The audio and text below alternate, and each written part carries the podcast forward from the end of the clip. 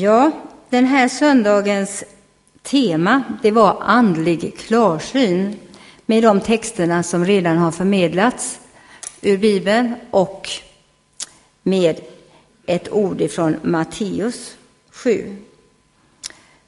Där eh, Jesus säger så här.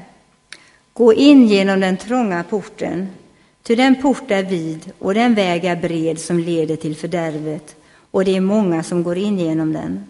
Men den port är trång och den väg är smal som leder till livet, och det är få som finner den.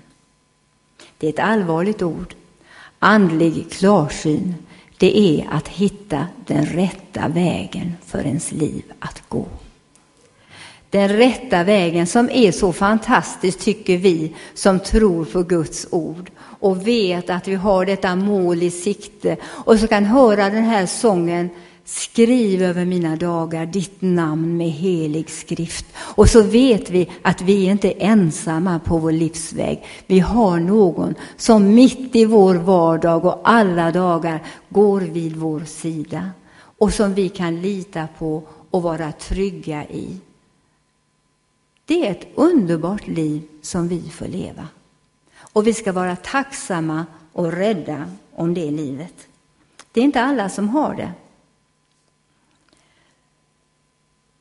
Får man dricka kaffe här fastän man inte är kristen? Den frågan fick jag en gång när vi hade kyrkkaffe efter gudstjänsten. Och då blir man lite ställd först. Tänker, ja, jo, såklart, han får dricka kaffe. ja, visst, såklart du får dricka kaffe. Varsågod och kom in. Men då kommer Britt-Marie bakom ryggen på mig. Och ni som har varit nere och hälsat på oss, ni känner Britt-Marie. Hon blev frälst för tio år sedan. Efter vårt första år, Lasse som mitt i Las Palmas, så kom hon till tro utan att ha vetat någonting om vem Herren var, om vem Jesus var. Men då kom hon bakom ryggen på mig så sa hon till honom, du, är du inte kristen? sa hon. Nej, det var inte jag heller för något år sedan, men kom så ska jag prata med dig. Och jag bara kände hur bördan föll ifrån mig. Jag tänkte, det här är ju helt underbart. Det är så det ska vara, va? Att det kommer någon som så är riktigt, riktigt färsk i tron och som brinner av längtan att få berätta vad det är som hon har funnit när livet har blivit helt förvandlat. Och så självklart det kom från henne, inte stod hon och tänkte efter vad hon skulle säga, utan det var bara pang så var det klart och så drack de kaffe tillsammans. Och den där mannen som visade sig vara en överläkare på ett av våra sjukhus i landet, han eh, hade tappat tron totalt.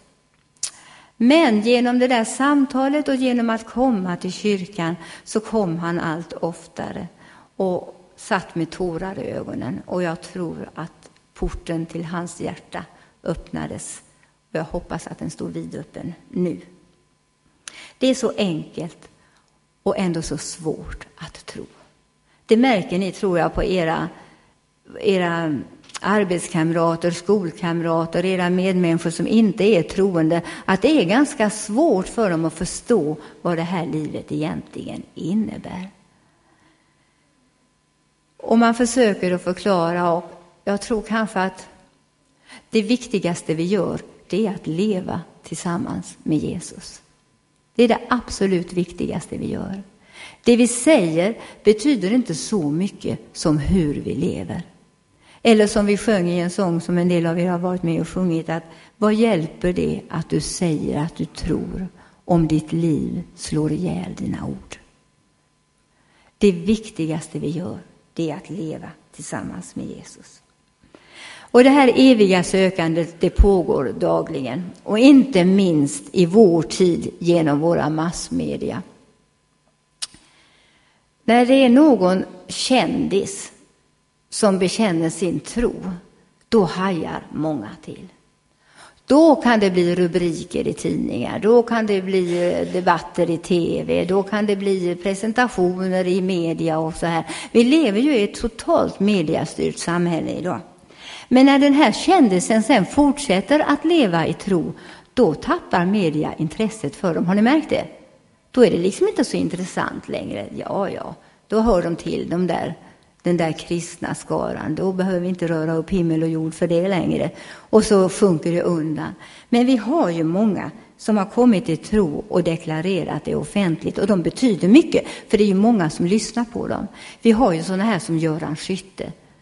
Vi har ju Ingela Agard, innan hon gick bort så skrev hon ju sin bok om hur, hon, hur hon hade funnit sin tro på Jesus. Vi har Marcus Birro som skriver sina, sina eh, krönikor, ofta med en väldigt fin ton och en personlig tro. Vi har många, många fler. Och de fortsätter och arbetar på sitt sätt och röner inte längre lika stor uppståndelse som de gjorde när de hädade och smädade och var otrevliga. Då fick de mycket mer publicitet. Det är väl konstigt att det är så? Tycker ni inte det? Att det är liksom att det goda, det, det är precis som att det är inte så intressant att föra fram som det onda. Men vi som tror, vi vill kämpa för det som är gott, för det som är sant, för det som är heligt och rent och skönt och värt att älska. Och vi vill bygga våra liv på denna goda grund som Gud själv har gett oss. För någon vecka sedan i dagen så skrev Göran Skytte om sitt nuvarande liv och han skrev att det är inte så lätt att vara kristen, men det är underbart. Det är väl härligt att fortfarande så tycker jag det här är underbart, det är spännande, det är någonting som händer i olika sammanhang hela tiden. Och det är härligt att höra ett sådant vittnesbörd. Jag har funderat på det här också för sommarpratarna. Jag vet inte om ni brukar lyssna på det här eh, sommar som går eh, på dagarna klockan ett. Ibland är det jättebra, ibland är det jättedåligt, ibland är det ingenting. Det är ju så, det är olika människor. Ja, och det som passar för den ene passar inte för den andra. Eller sådär. Men väldigt, väldigt många av dem halkar in på det här med tron. Och väldigt många halkar in på de existentiella frågorna. Och det är precis som att när man får chansen att berätta från sitt innersta och berätta från det som berör en allra mest, då är det sådana frågor som kommer upp till ytan. Och ibland blir man helt perplex. Vi såg faktiskt ett eh, tv-program, Lasse och jag, med Sommarpratarna. Och då såg vi den här komikern Pia Johansson som satt med ett gäng där och pratade. Och så frågade de henne, tror du på Gud? Ja, sa hon. Va?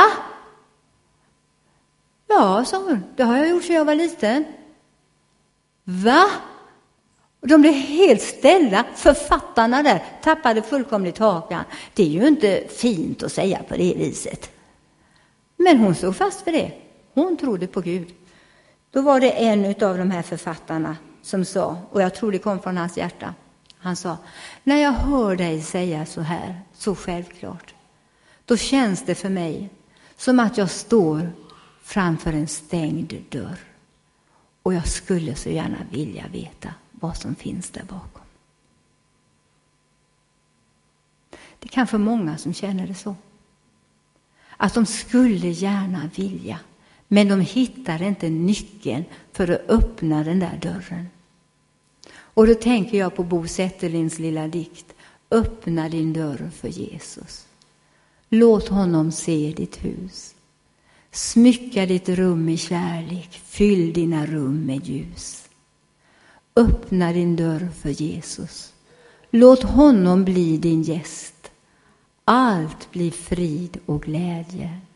Allt blir ljus och fest.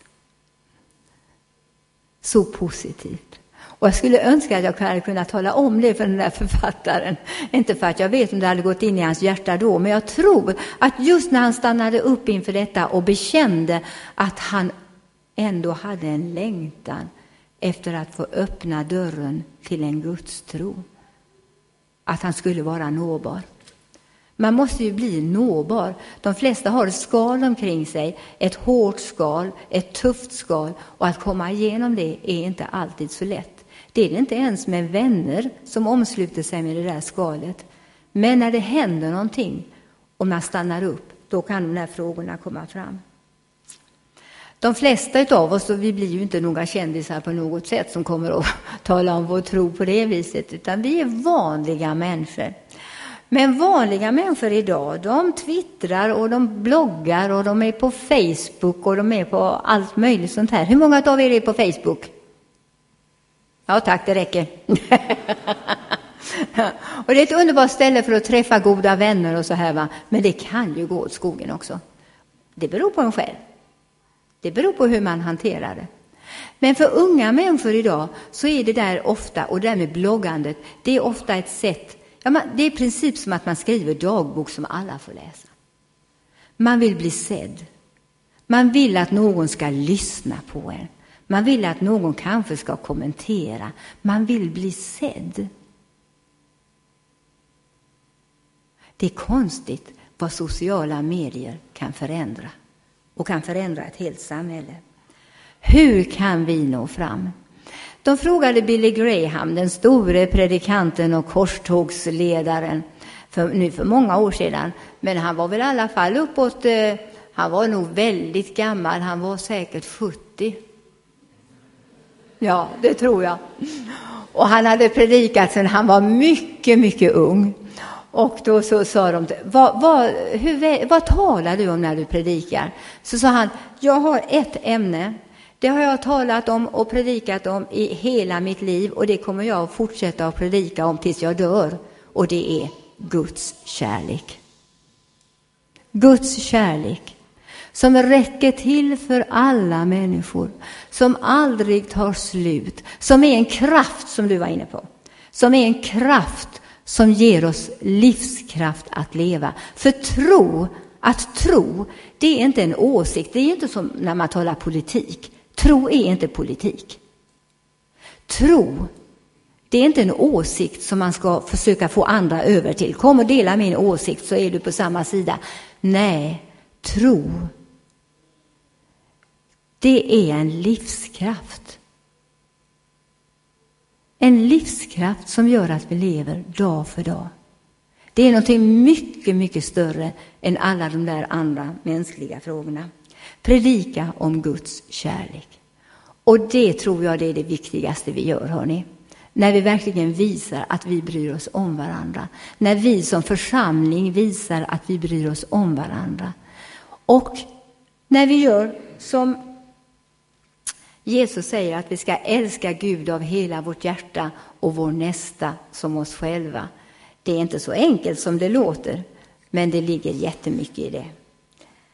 Utan att döma eller bedöma, men att uppmuntra och se det som är gott.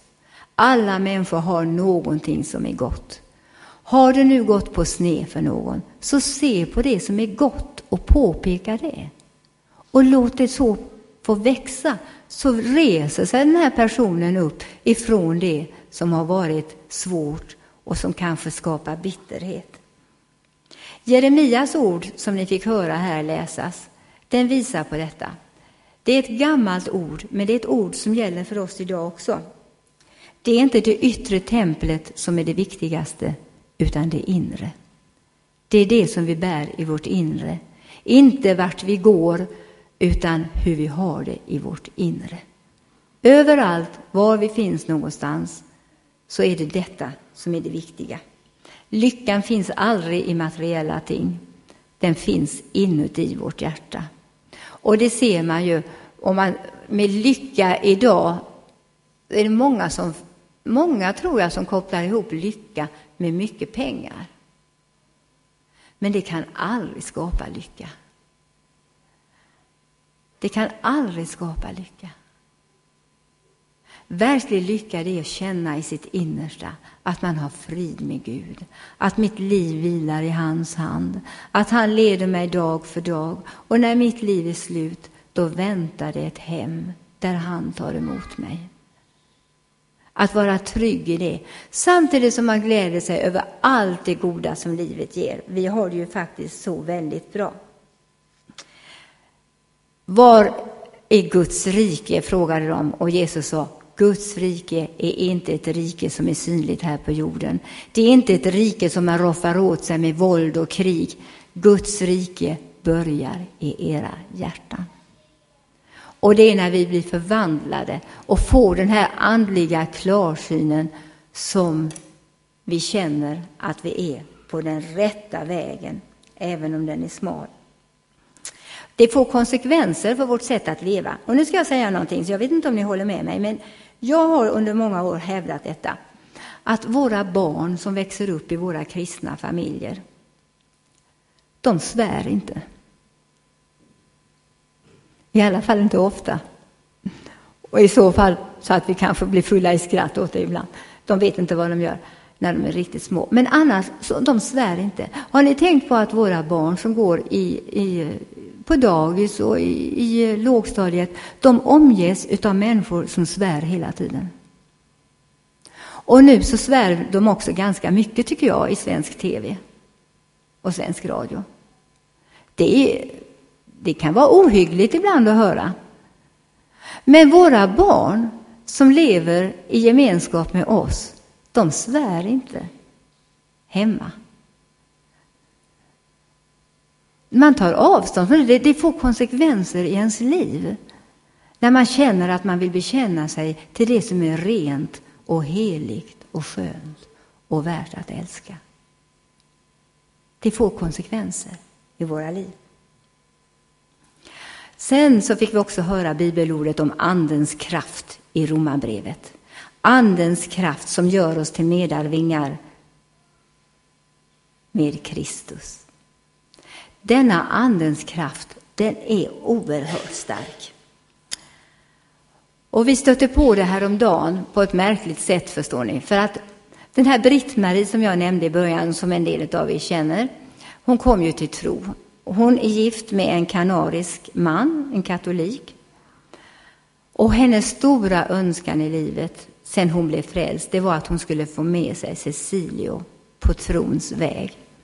Men det har inte varit enkelt och vi kan inte tala med honom, för vi talar inte spanska på det viset. Så att vi har inte kunnat undervisa Cecilio alls i detta.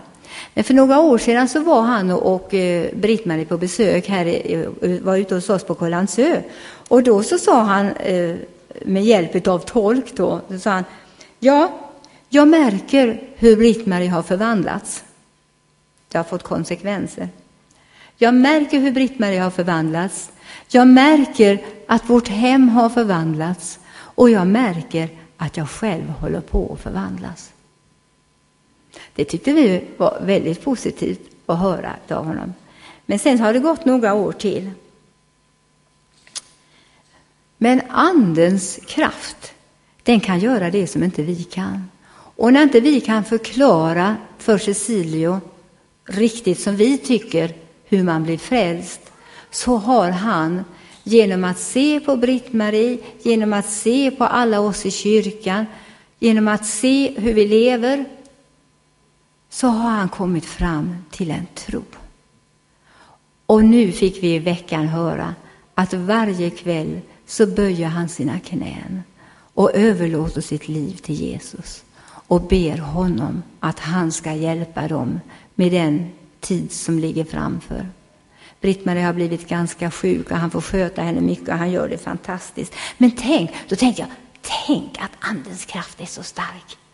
Så att den kan få honom att bekänna att han tror fastän inte vi har kunnat säga det på ett rätt sätt. Men så säger han också, men jag ser ju när det blir svårigheter, då är det de kristna som ställer upp. Då är det ni, hennes vänner, som ställer upp för henne. Och inte tänker vi på det. Och det ska vi inte göra heller. Så ska man inte tänka. Men ändå, det får konsekvenser. Det kristna livet får konsekvenser. Och det är jag så tacksam för. Det är underbart. Och vi är alla, var vi än befinner oss, så är vi alla en del utav detta kristna liv som förmerar sig. En del utav oss har mer kontakt med de som inte tror än andra. En del får röra sig i miljöer som är svåra att vara i. De ska vi be särskilt för.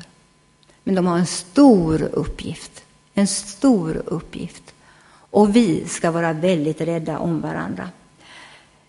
Man upptäcker det framför allt när det kommer till svåra situationer.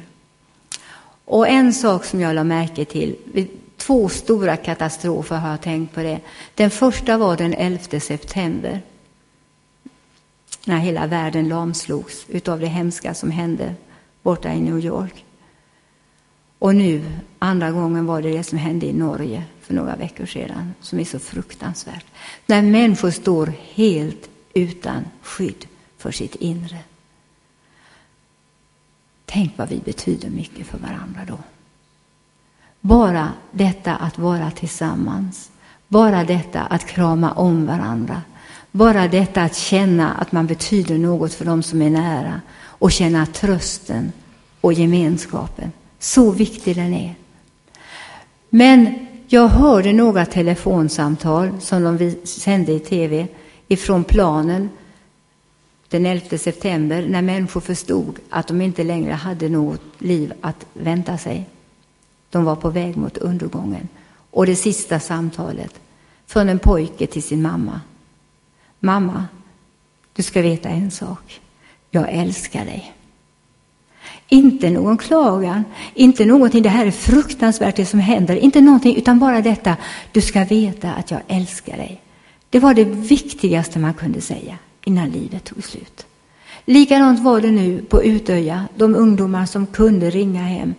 De sa, jag älskar er, ni betyder allt för mig. Jag älskar er. Störst av allt är kärleken. Den andliga klarsynen det är att störst av allt är kärleken. Så låt oss visa den mot varandra, inte bara när det blir katastrof, utan alltid, alltid. Vi är Guds barn. Amen.